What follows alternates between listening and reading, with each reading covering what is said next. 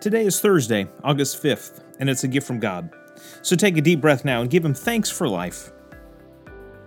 Romans 15:1 We who are strong ought to put up with the failings of the weak.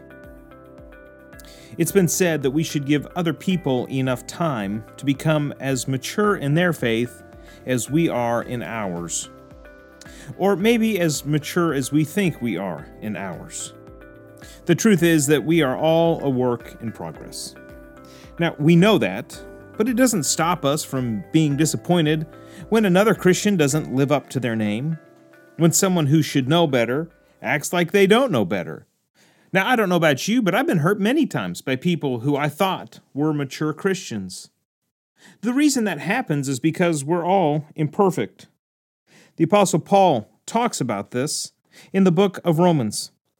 Here he is challenging this church to be patient with each other. He says, if somebody lets you down, let it go. Move on. Help them if you can, but don't let their failing drag you down. He prays for the church, saying, May the God of steadfastness and encouragement grant you to live in harmony with one another, in accordance with Christ Jesus, so that together you may with one voice glorify God, the Father of our Lord Jesus Christ. Listen, we will be disappointed, and we will disappoint others. It's healthy and good for us to voice our concerns. It's loving for us to say, You let me down, but I forgive you. These are positive things when we share that with those who have hurt us because we are working with them to restore our relationships and our unity.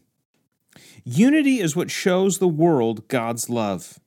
When we, as a diverse group of people inside of the church, uh, unite, the world looks at us and says, Man, do you see how they love each other? What is it that they have in common? It's the love we have for Jesus Christ. It's the love we have for each other. That's our most powerful testimony. And we undermine it when we allow our frustrations and disappointments to divide us. So today, let us be strong, because we who are strong ought to put up with the failings of the weak. We who are strong ought to put up with the failings of the weak. We who are strong ought to put up with the failings of the weak.